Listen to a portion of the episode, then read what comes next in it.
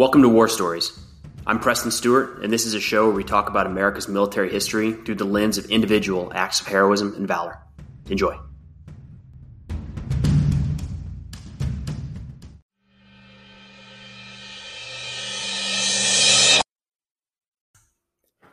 Today we have the story of Sergeant Louis Van Iersel.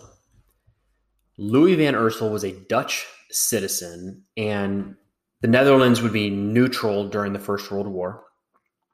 And he would travel to the United States in 1917, didn't speak English, but would enlist in the army and immediately turn around and go back to Europe to fight on behalf of the United States during World War One.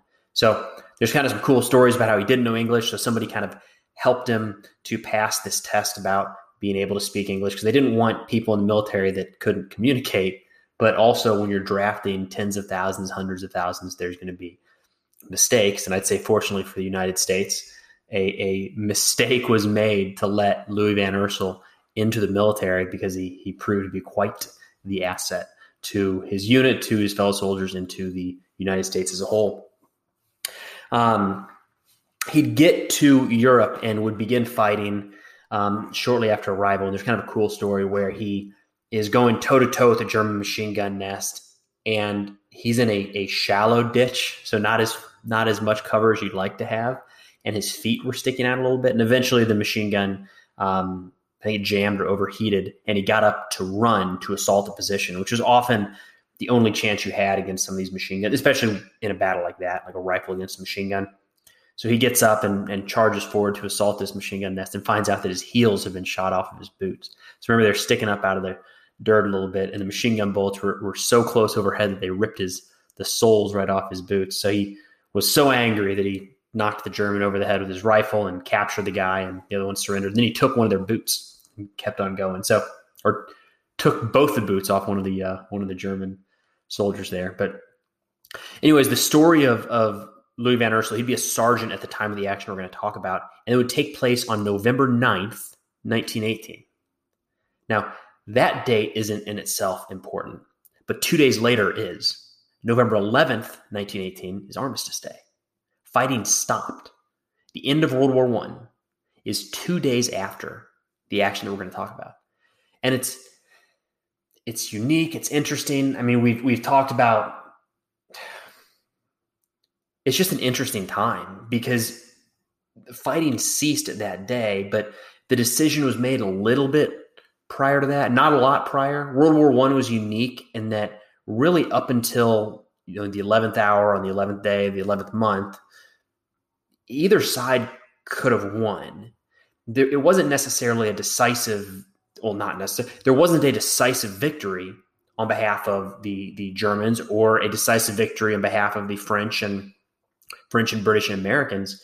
It was just a continued stalemate. So there comes a point in 1918 where you could almost use the term suing for peace, where the Germans are going to send a delegation to speak with the French and with the Allies and talk about how to put an end to this conflict. And the reason they do that is I don't want to say the writings on the wall because these countries do such a good job of censorship at this time, to include the United States, that it's not really well known how challenging the situations are on the home front. But in Germany, they're really, really challenging at this point. I mean, they're they they started out fighting a two front war, right? They've got Russia on the east, and then France and Great Britain, and eventually the United States. Well, let's just say France and Great Britain on the west. So they're fighting on two sides. It's draining their country. They're not. They're not. Well, they're smaller than Russia, um, but they don't compare. They're not double, triple, quadruple the size of of their enemies, and and at some point the attrition just takes hold. You know, the First World War is just a meat grinder. And you know, while Germany is is in France, right? When this armistice is signed, Germany hasn't been pushed back. This isn't like World War II where the Allies landed in Normandy and pushed the German army back into Berlin, and then Berlin falls, and bam, you got the surrender of of uh, of, of Nazi Germany, that doesn't happen in World War One. At the time of the armistice, Germany is still holding territory in Belgium, in France, I mean, all across the continent.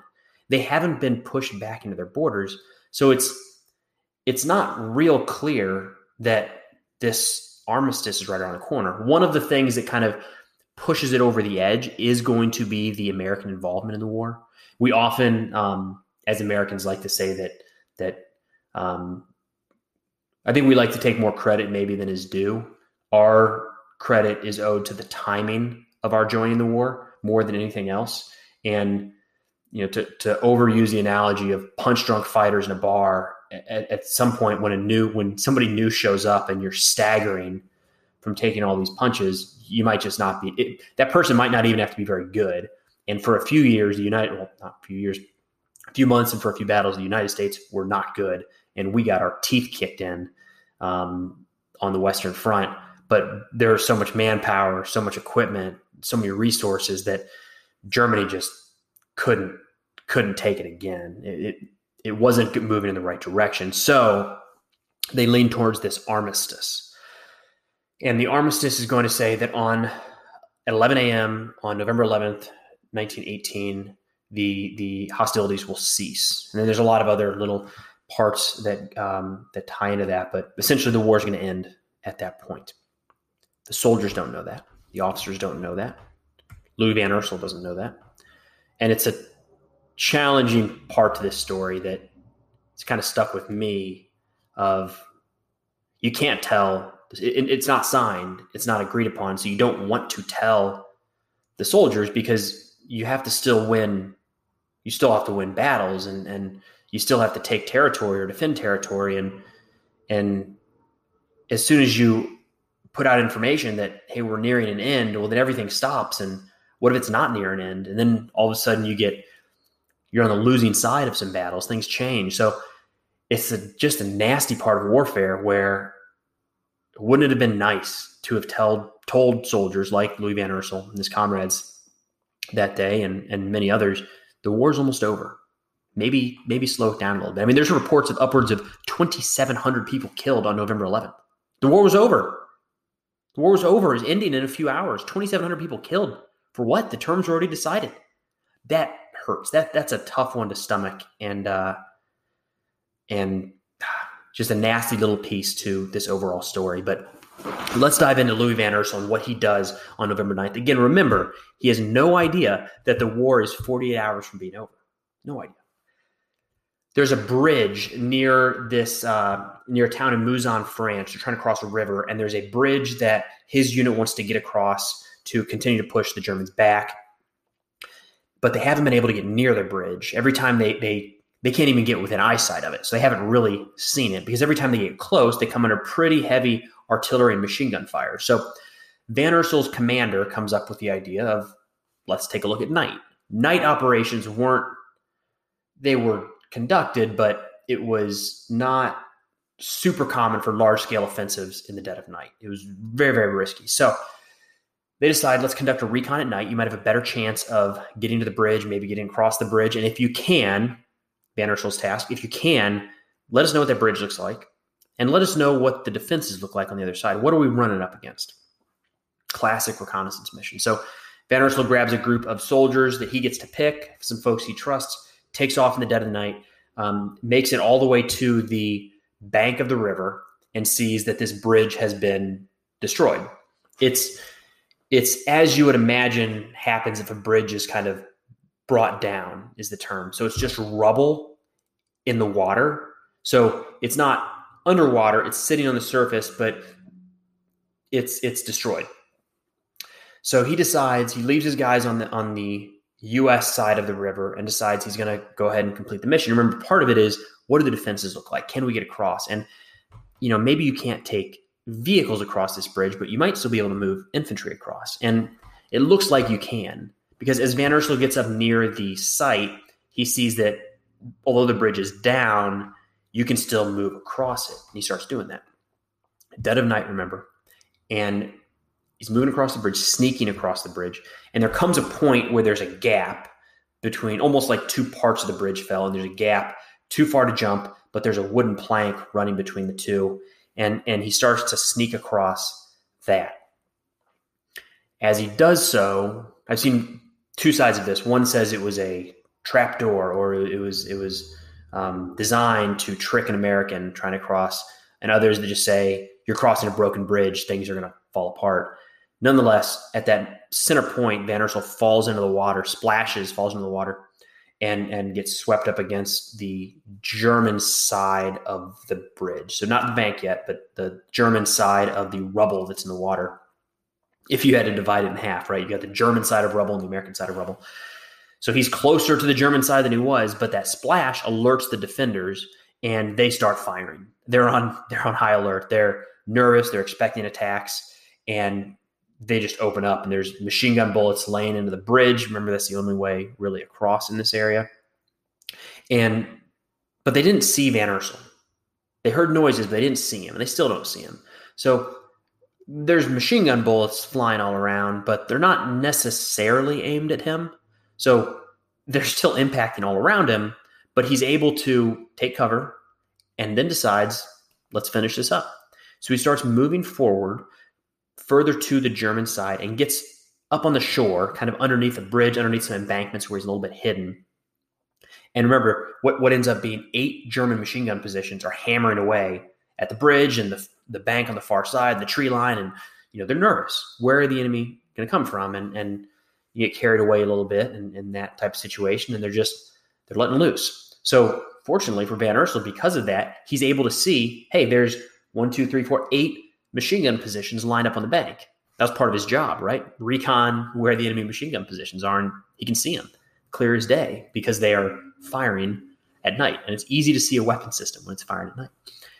Now he's kind of like poking his head up, getting a quick look, and coming back down. He's trying to stay undercover. They haven't seen him or it doesn't appear that they've seen him because they're not taking action to like sweep underneath this area and, and and they're not necessarily firing at him but he's got a large group of german soldiers right in front of him that know somebody's out there and that somebody is him. So he's doing his best to stay hidden.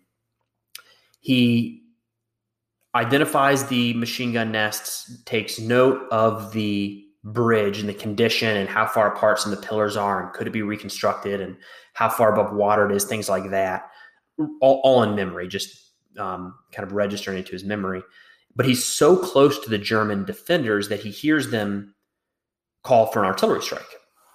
He speaks a little bit of German, which is has come in handy during his time in the war so far. But he he knows enough to understand that an artillery strike was called for, and he thought, "That's it, time to go." So cover of darkness still the, the enemy fires kind of slackened at some point they realized there wasn't a large american assault coming across the river and Van Iersel goes back to the water's edge and starts moving across this bridge, sneaking across this bridge again at night.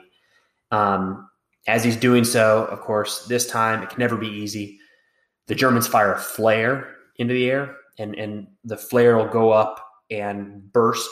Think of it like a, a giant lamp, and uh, there will be a parachute attached to it. And what it does is it it illuminates a, a huge area, and as that happens, you've got Sergeant Van Iersel on this bridge, um, trying to make his way, precariously trying to make his way across this rubble in the dark. And now he's silhouetted for the eight German machine gunners to see, and they open up.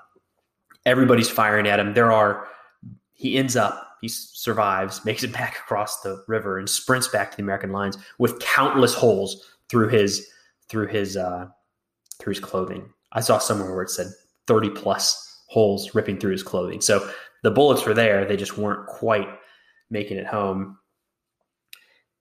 Van Iersel takes that information, relays it to his commander, says, Here's how the bridge looks, here's where the enemy positions are. And by the way, it sounded like they were calling in an artillery strike.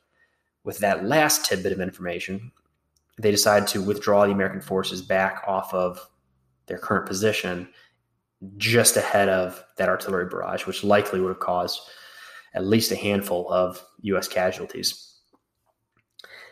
For that action, for, for charging across the river um, 48 hours before the war's end, gathering the intelligence, and they, they it didn't end up being utilized. I guess it's important to say here as well that the American forces didn't attack that bridge. They didn't charge across. Um, there wasn't any time to, right? The war was ending. But but where it was utilized is well, there's two reasons it's important. One, he went ahead anyways, and and he had probably five or six different times where he could have said, "Hey, the bridge is blown. Let's go back and report that," or "I fell into the river. Let's get out of here." I mean, there time and again he could have wrapped it up and called it good, but he didn't. He kept pushing forward. But the information about the artillery strike saved American lives, and he wouldn't have done that. He wouldn't have known that if he hadn't been within earshot of the German defenders looking for this person who is sneaking across the river in the dead of night. He's awarded the Medal of Honor. He comes back to the United States and is granted citizenship. Awesome story. So he served the entire war as a Dutch citizen, does this as a Dutch citizen, comes back as awarded citizenship, and um, gets married and settles in California. And then the then World War II breaks out, and and this is something that I always think is incredible. You have you have so many people that have valid justifications for not going to do something else, right? Um, when you hear of John is a great example. He did his part in at Guadalcanal, but and he could have his war was over. He was told his war was over, and he said, "No, I got to go. Got to go back." The nation calls, duty calls, my, my, my guys call, and he went back to fight after being awarded the Medal of Honor. Went back to fight on Iwo Jima to die there, and those are things that really are uh, stand out to me when people have the opportunity or uh, absolutely have the opportunity to do something else. You don't have to do this again, and they do anyways. In 1943, Louis Iersel would uh, enlist in the United States Marine Corps for World War II, and he would go on to see action in the Bougainville campaign in the Pacific Theater. So certainly didn't have to do that. And again, um, not an not born an American citizen, born a Dutch citizen, comes to the United States fights for the U.S. in World War One, earns his citizenship, is awarded the Medal of Honor, and then says, "I'll do it one more time," and goes off to the Pacific to fight the Japanese during the Second World War. He survives that as well, and would pass away in 1987 at the age of 93.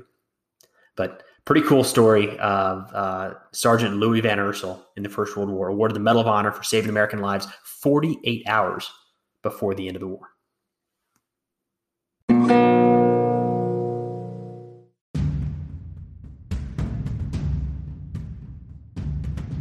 Hey, thanks for listening to War Stories. If you get a chance, it'd mean an awful lot if you could head over to Apple or Spotify or wherever you listen to your podcast and leave a review. It helps others to, to find the show.